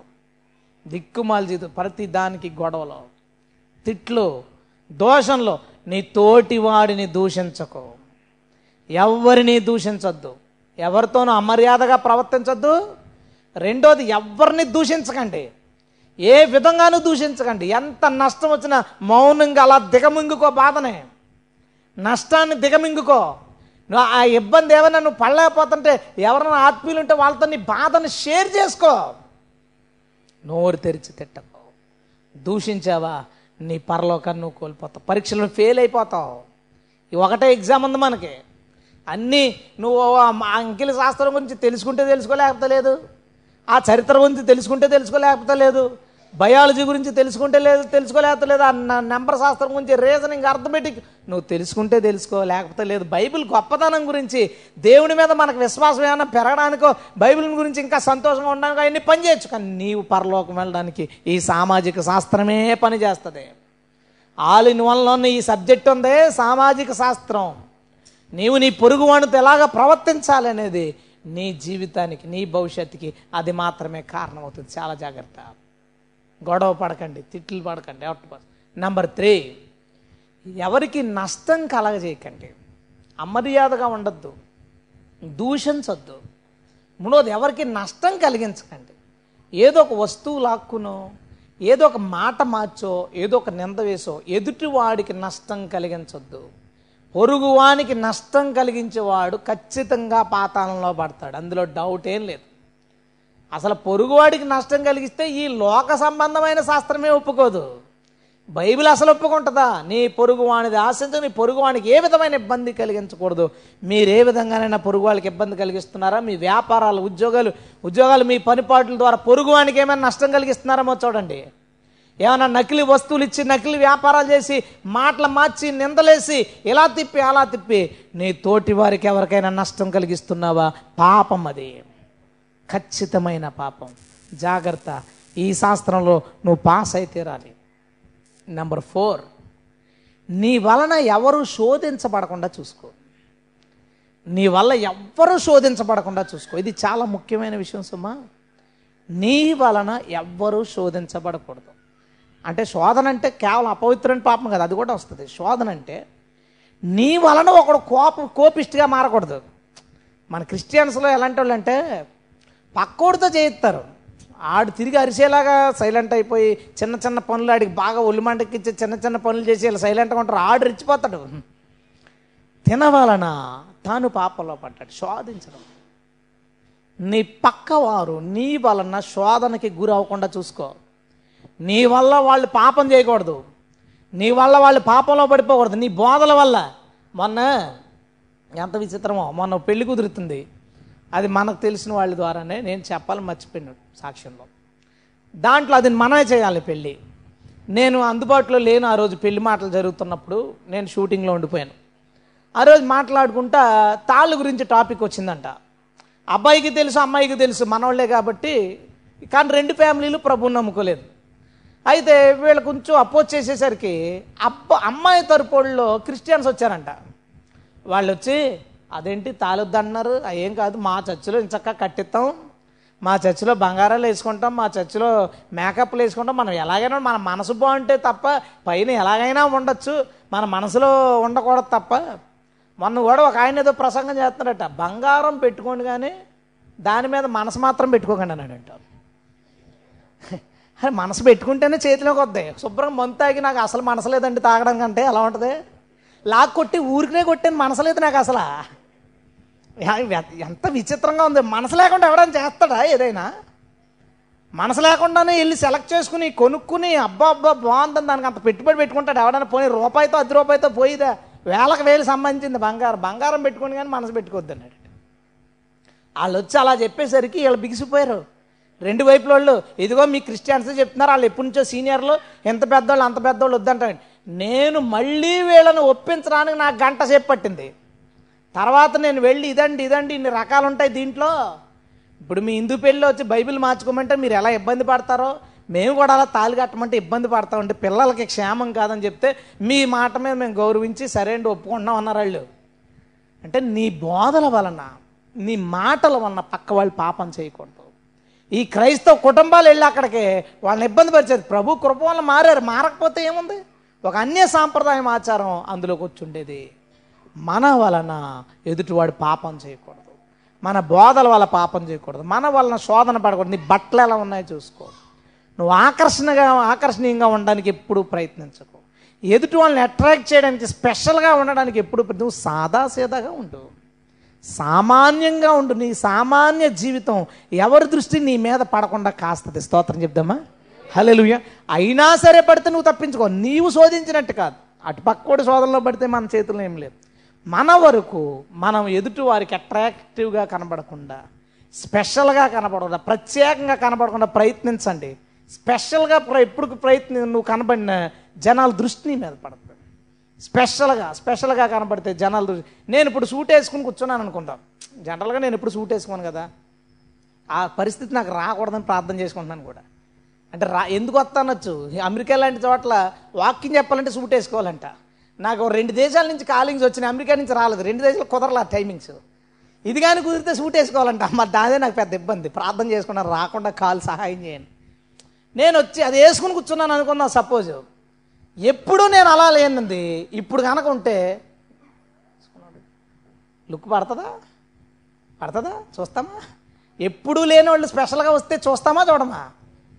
ఆ చూపులోంచి కొందరు ఇలా ఎందుకున్నాడని చూడొచ్చు. ఏమొచ్చిందిరా ఈడికి అని చూడొచ్చు. బాగున్నాడని చూడొచ్చు. ఆ లుక్లోంచి ఏదైనా రావచ్చు తర్వాత. మనం ఎదుటివారి దృష్టికి స్పెషల్గా కనిపించడానికి ఎప్పుడూ ప్రయత్నించు. సామాన్యంగానే ఉండు. నువ్వు సామాన్యంగా ఉండడం వల్ల నీకు వచ్చే నష్టమేమీ లేదు. నువ్వు స్పెషల్గా ఉండడం వల్ల మాత్రం నీకుంద నష్టం నీ ద్వారా ఇంకొంతమందికి ఉంది నేర్చుకో. సొసైటీని నువ్వు శోధించకూడదు. నీ వల్ల ఎవ్వరూ శోధించకూడదు. తర్వాత పాయింట్. నీ గొప్ప ఎదుటోళ్ళ దగ్గర ఎప్పుడూ చూపించకూడదు నీ గొప్ప ఎదుటోళ్ళ మీద దగ్గర చూపించడం పాపం ఇది బయట శాస్త్రాల్లో ఉండదు. నేను చెప్పేది మన బైబిల్లో ఉన్న సామాజిక శాస్త్రం. నేను ముందు నుంచి బైబిల్లో ఉన్న సాంఖ్యశాస్త్రం బైబిల్లో ఉన్న చరిత్ర బైబిల్లో ఉన్న బయాలజీ బైబిల్లో ఉన్న ఇవే చెప్తున్నాను కదా బైబిల్లో ఉన్న ఫిజిక్సే చెప్తున్నా. ఇప్పుడు బైబిల్లో ఉన్న సోషాలజీ నీవు ఎదుటోడి దగ్గర నీ గొప్ప చూపించుకో. ఇది ఒక పెద్ద జబ్బు క్రిస్టియన్స్కి. తమ గొప్ప చూపించుకుంటారు. ఏదన్నా చేస్తే నేనే చేశాను. నేను చేశానని తెలియాలి. నేను కనబడాలి. నేను ఉండాలి. ఒక విచిత్రం అసలు. మొన్న ఇక్కడ రేపల్లి. రేపల్లి డేట్ వచ్చింది మీటింగ్ డేటు. సరే నేను ఆలోచన చెప్తాను అన్నాను. ఇచ్చేశాను డేట్ ఇచ్చిన తర్వాత వాళ్ళు పాంప్లెట్ విషయంలో చేసి అయ్యారు మీ ఫోటో నేను ఇవ్వను కదండి అన్నాను. అయిపోయిన తర్వాత మళ్ళీ ఫోన్ చేసి బ్రదర్ ఏమీ అనుకోకండి. మీ ఒక్కరిదే పేరు రాసాం అందరిదే ఫోటోలు ఉన్నాయి. మీరు ఏమన్నా పోస్టర్లు అవి చూస్తే ఫీల్ అవుతారేమో నేను ఎందుకు ఫీల్ అవుతాను? నేనెందుకు ఫీల్ అవుతానంటే వేసేస్తే ఏదోలా తెచ్చుకుని వేస్తే ఫీల్ అవుతానంటే భలేవారండి బాబు మొన్న ఒక ఆయన పెద్ద గొడవ చేసేసాడండి ఆయన పంపించాడంటే ఈయన చూసుకోలేదట. ఈలో ప్రింటింగ్ పంపేశాడట. ప్రింటింగ్ అయిపోయింది వచ్చేసింది. ఈయన మీటింగ్ వచ్చినట్టు పెద్ద గొడవ చేస్తే పది మంది బతిమాలతో ప్రసంగం చేశాడంటే వచ్చి. పది మంది బతిమాలు ఏదో తప్పు జరిగిపోయిందంటే అప్పుడు వచ్చి ప్రసంగం చేశాడు. ఇలా ఇలా ఉన్నాం. ఇలా ఉన్నాం. పాస్టర్లు ఎలా ఉంటే విశ్వాసులు ఇంకెలా ఉండి ఉంటారో? లేదా మేము ఎలా తయారయ్యామో మొత్తానికి నాకు తెలియదు రీజన్ కానీ నీ గొప్ప ఎప్పుడు ఎదుటి వాళ్ళ దగ్గర చూపించడానికి ప్రయత్నించు ఎంత అవకాశం ఉంటే అంత దాగిపో. ఎంత అవకాశం ఉంటే అంత దాగిపో. కీర్తనల గ్రంథం చూసినప్పుడు నాకు ఎంత ఆశ్చర్యం కలుగుతుందంటే నూట యాభై పాటల్లో ఒక డెబ్బై పాటలే ఎవరు రాశారో ఉంటుంది. ఎంత బాగుంటాయండి పాటలు అవి ఎనభై పాటలకు రచయిత ఎవడో దానికి స్వరకల్పన ఎవరో దాని గానం ఎవరో ఏముండవు. ఓ డెబ్బై పాటలకు ఆధారాలు దొరికి ఆ సందర్భాలను బట్టి వీళ్ళు రాసుంటారు అనుకున్నారు తప్ప ఇదిగో దావీదు రాశాడు అని దావీదు రాసుకోలేదు. ఆ పాటలు రాసుకున్న వాళ్ళు ఇది దావీదు రాశాడు. మన వాళ్ళు పాటల పుస్తకాలు చూడండి. ఫస్ట్నే చాలా పాటలు వేరే వేరే పాటలు ఉంటాయి. వీళ్ళు రాసిన పాట దాంట్లో కనుక పుస్తకంలో ఉంటే రచన స్వరకల్పన గానం మొత్తం వీళ్ళ పేరు ఉంటుంది. మిగతా వాటి మీద ఉండవు. అంటే ఇది నేను రాశాను ఇది నేను చేశాను అని నేను చెప్పుకోకపోతే నాకు ఎంత ఇబ్బందో. మన చెప్పిన శోషాలు దాగి ఉండు మనము దాగి ఉండాలి. ఎంత దాగి ఉంటే నేను చెప్పగలను ఈ మాట నువ్వు అంత పని చేయగలవు. స్తోత్రం చెప్దామా? హలో నువ్వు ఎంత దాగి ఉంటే అంత పని చేయగలవు. ఒకసారి ఒక సిస్టర్ నన్ను అడిగారు బాబు మీరు ఎందుకు దాగి పని చేస్తున్నారు? బయటకు వస్తే ఇంకా ఎక్కువ చేయొచ్చు కదా. నేను ఆవిడతాన్నాను ఇంకా ఎక్కువ అంటే ఏంటి? ఇంకా ఎక్కువ ఇంకా ఎక్కువ అంటే ఏంటి? ఇంకా ఎక్కువ మందికి తెలియచ్చేమో. కానీ ఇంకా ఎక్కువ పని కాదు. ఇప్పుడు నేను పని తర్వాత రోజుకి వాయిదా వేసుకుని నాలుగు గంటలు పడుకుంటానంటే నాకు రోజుకి ఇరవై గంటల పని ఉంది. నాకు రోజుకి ఇరవై గంటల పని ఉంటే మిగతాది వాయిదా వేసుకుంటున్నాను. అంటే నేను దాగి ఉండడం వల్ల నాకు నష్టమేం రాలేదు. నేను దాగి పని చేసుకోవడం వల్ల లేదా నన్ను నేను పబ్లిసిటీ చేసుకోకపోవడం వల్ల నాకే నష్టం రాలేదు. నాకు దేవుడిచ్చిన కృపలో నాకు పని ఎక్కువైపోయింది. ఇరవై గంటల రోజుకి నేను పని చేసుకుంటున్నాను. దానివల్ల నాకు వచ్చేది ఒక్కొక్కరికి కనబడే పరిచయం ఇవ్వచ్చు. ఆ కనబడే పరిచర్యలో కూడా తన్ను తాను ఎక్స్పోజ్ చేసుకోకుండా తన తాను పొగుడుకో కొంతమంది టీవీలో చెప్పాల్సి రావచ్చు వాక్యం దేవుడు వాళ్ళకి అలా మాట్లాడచ్చు. కొంతమంది నిజంగానే ఫ్లెక్సల్లో కనబడాల్సి రావచ్చు. ఎవరికి ఏ మినిస్ట్రీ వచ్చినా దానిలోంచి తమను తాము పొగుడుకోకుండా తమను తాము చూపించుకోకుండా మీరు చూసుకుని వెళ్ళడానికి ఇందాక సాక్ష్యాల్లో కూడా ఆ సాక్ష్యంలో ప్రతిసారి పాస్టర్ గారి పేరు పాస్టర్ గారి పేరు ఇతర సంఘం ప్రార్థన సంఘంలో మేము లేవేంటి? సంఘం అందరూ ప్రార్థన చేసిన సంఘంలో మేము కూడా ఒక మళ్ళీ దాని గురించి మా పేరు ఎత్తున నాకు ఇబ్బందిగా అనిపిస్తుంది. ఏంటి? పేర్లు ఎత్తకపోతే మేము ఫీల్ అవుతామని ఎత్తుతున్నారా? లేదంటే నిజంగా కృతజ్ఞతతోనే ఎత్తుతున్నారా? కారణం ఏదో నాకు తెలియదు. నాకు ఇబ్బందిగా ఉంది అది స్పెషల్గా మా పేర్లు ఎత్తి చెప్తుంటే మాకు అది ఇబ్బందిగా ఉంది. ఎందుకంటే అందరం సంఘమే. హలో మీరు ఎలాగ మోకాళ్ళు వేసి ప్రార్థన చేస్తారో మేము మోకాళ్ళు వేసే ప్రార్థన చేస్తాం. పాస్టర్లను మేము కాళ్ళ మీద కాళ్ళు వేసుకుని చెప్పాం ప్రభుకి ఎవ్వడైనా మోకాలు వేసిందే ఎవడైనా ఏడిసి తగ్గించుకుని ప్రభు దగ్గర చెప్పాల్సింది అందరూ సంఘమే ప్రార్థన చేసేటప్పుడు. హల్లెలూయా. సంఘం కాకుండా ఇంకొకటి ఎవడో అవుటర్ లేరు. సంఘంలో కేటగిరీలు ఉండొచ్చు. చాలా జాగ్రత్త. నిన్ను నువ్వు పొగుడుకోకు జనాలు పొగడాలని చూడకు. ఎదుటి వాళ్ళకి ఇబ్బంది కలిగించకు. ఎదుటి వాళ్ళని అమర్యాదగా మాట్లాడుకో. ఎదుటి వాళ్ళని బాధపడేలాగా ఎదుటి వాళ్ళకి నష్టాన్ని కలిగించేలా చెక్కిటి సోషాలజీ. ఏ గ్రంథాల్లోనూ ఏ పుస్తకాల్లోనూ ఒక కొత్త శాస్త్రం బైబిల్లో ఉంటుంది. వ్యక్తిగత శాస్త్రం. నీవెలా ఉండాలో నిన్ను గురించి బైబిల్ ఒక్క దాంట్లోనే రాయబడుతుంది. నీ ఆలోచనలు ఎలా ఉండాలి? నీ ఉద్దేశాలు ఎలా ఉండాలి? నీ ప్రవర్తన ఎలా ఉండాలి? వ్యక్తిగతంగా ఒంటరిగా ఉన్నప్పుడు నీవు ఇలా ఉండాలి? నీ గదిలో ఉన్నప్పుడు నువ్వు ఎలా ఉండాలి? మీడియా విషయంలో ఎలా ఉండాలని నీ గురించి ప్రత్యేకంగా దేవుడు చెప్తున్నాడు. నువ్వు ఎలా ఉన్నావో చూసుకో. ఈ సామాజిక శాస్త్రంలోనే నీ గురించి నీ ఇతరులతో ఎలా ఉండాలో దాని గురించి రాయబడింది. దీని మీద మాత్రమే మనకి ఎగ్జామ్. నీ ఇతరులతో ఎలా ఉన్నావు? నీవు ఎలా ఉన్నావు? నీ బిహేవియర్ ఎలా ఉంది? పర్సనల్గా ఎవ్వరు లేనప్పుడు ఎవరు చూడట్లేదు కదా అని నీవు చేసిన పనులు ఉన్నాయే అది దేవుడు కొంతమందికి చెప్పచ్చు చెప్పకపోవచ్చు కానీ దేవుడికి తెలుసు. అవి నీ మీద. అక్కడ నువ్వు తప్పిపోయినట్టు ఆ- క్వశ్చన్ నువ్వు రాయలేనట్టు. ఓ చిన్న సమస్య. ఎగ్జామ్లో పాస్ ముప్పై ఐదు మార్కులకు ఉండొచ్చు మనకు వంద మార్కులకి పాస్. మనకి వందకే పాస్. ఈ సామాజిక సంబంధించిన దాంట్లో నీవు పొరుగువానితో నీతో నీవు ఎలా ఉండాలో దేవుడు చెప్పింది ఉందే దీనిలో ఆయన ఏమైతే ప్రశ్నలు ఏమైతే ఉండాలని ప్రభు చెప్పాడో అందులో వంద శాతం కరెక్ట్గాను ఉన్నప్పుడే పరీక్షల్లో నువ్వు పాస్ అవుతావు. మనం అందరూ పరీక్ష ఆదివారం వెళ్ళిపోయేటప్పుడు అనుకుంటాం మనం. ఏమనంటే చాలా బాధతో వచ్చాం సంతోషంగా వెళ్తున్నాం. చాలా భారంతో వచ్చానండి చాలా హ్యాపీగా వెళ్తున్నాను. ఇదేంటంటే ఎగ్జామ్ రాసి బయటకు వస్తున్న ఫీలింగ్ అనమాట రిజల్ట్ ఫీలింగ్ ఇది కాదు. రిజల్ట్ ఫీలింగ్ పౌలు చెప్పాడు. మనమందరము మృతి చెందాం కానీ శరీరాలు మార్చుకుంటాం. ఆ రోజు సీన్ ఎలా ఉండి ఉంటుంది ఆ రోజు సీన్ ఎలా ఉండి ఉంటుంది అందరూ కూర్చొని ఉన్నారనుకుందాం మన చర్చోళ్ళు. సరదా కూర్చొని ఉన్నాం. మాట్లాడుకుంటున్నాం ఏదో విషయాలు లేదా ఇలాగే ప్రసంగం జరుగుతుంది. అకస్మాత్తుగా ఇందులో ఉన్నవాడి కలర్ మారిపోయి ఆడి ఆడి శరీరంలోంచి వెలుగు వచ్చేస్తూ అతని వస్త్రాలు మారిపోయి ఒక్కసారి అతని రూపం మనం అందరం అలా తీరు చూస్తుండగా అలా మారిపోయాడు గా- గాల్లోకి వెళ్ళిపోతుంటే గుండెలు జారిపోతాయి. ఆనందం కాదు. అసలు గుండెలు జారిపోతాయి. గుండె ఆగిపోతుంది. నేను వెళ్ళలేదంటే ఎందుకంటే ఇన్స్టాల్మెంట్లు కాదా అవి ఆ ఇన్స్టా మనం చదివాం కదా రిఫరెన్స్ చాలాసేపు అయిపోయింది కదా చదివి చదువుదాం ఒకసారి. కొరిందులు రాసిన మొదటి పత్రిక పదిహేనవ అధ్యాయం. ఇదిగో మీకు ఒక మర్మము తెలుపుచున్నాను. మనం అందరము నిద్రించం కానీ నిమిషములో ఒక్క రెప్పపాటున ఒక్క రెప్పపాటున దేవునికి స్తోత్రం. హల్లెలూయా. అంటే అర్థం ఏంటి? ఆ తర్వాత మనం అనుకోవడానికి ఉండదన్నమాట అది. ఇలాగా ఆ మూలన ఆవిడ ఏళ్ళు ఒక ఇద్దరు ముగ్గురు లేడీస్లోంచి ఒక ఇద్దరు ముగ్గురు జెంట్స్లోంచి వెళ్ళిపోగానే ఎవడ ఎవడైతే గుండె చచ్చిపోతాడో ఆడు ధన్యుడు ఆ నిమిషంలో. నిజమే ఆడు బతుకుంటే ఆ నానా శ్రమలు అనుభవించి ఆ ముద్ర వేయించుకుని ఆ బాధలు పడి నరకానికి వెళ్ళిపోవడం కంటే బాధ తట్టుకోలేక చచ్చిపోతే ప్రభు కాళ్ళన్న పట్టుకోవడానికి ఏమైనా ఛాన్స్ ఉండొచ్చు. అదేం ఉండదు ఛాన్స్ ఆ బాధలు ఆ- ఆ ఏడేళ్ళు ఏమైనా శ్రమలు తగ్గించుకోవడం. ఆలోచించి ఒకసారి. ఆ వెళ్ళిపోయినోడికి ఉంటుందే. రిజల్ట్లో పాస్ అయినప్పుడు తోటి ఫ్రెండ్స్ ఫెయిల్ అయిపోయారనే బాధ ఉంటుంది మనకి. వాళ్ళకి అది కూడా ఉండదు. వాళ్ళకి ఆ జ్ఞాపకం ఉండదు. స్తోత్రం చెప్దామా? హలేలు అంటాడు కదా ఇక సియోన్లోకి పాటలు పాడుకుంటూ.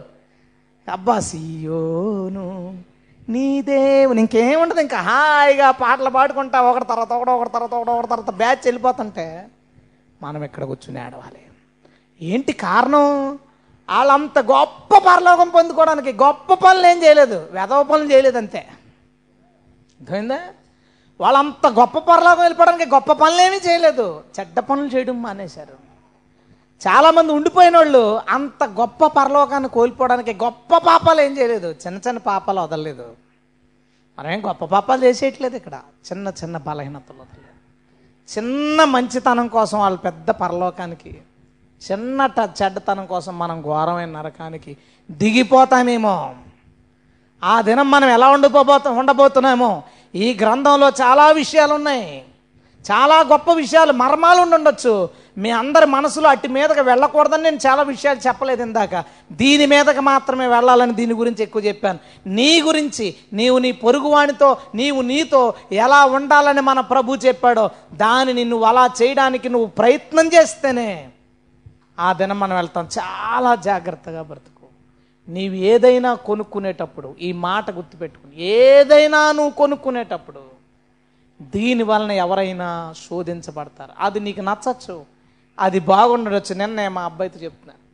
మనకి చాలా ఆశలు ఉండొచ్చు. మనం క్రిస్టియన్స్ దాన్ని చంపుకోవాలి.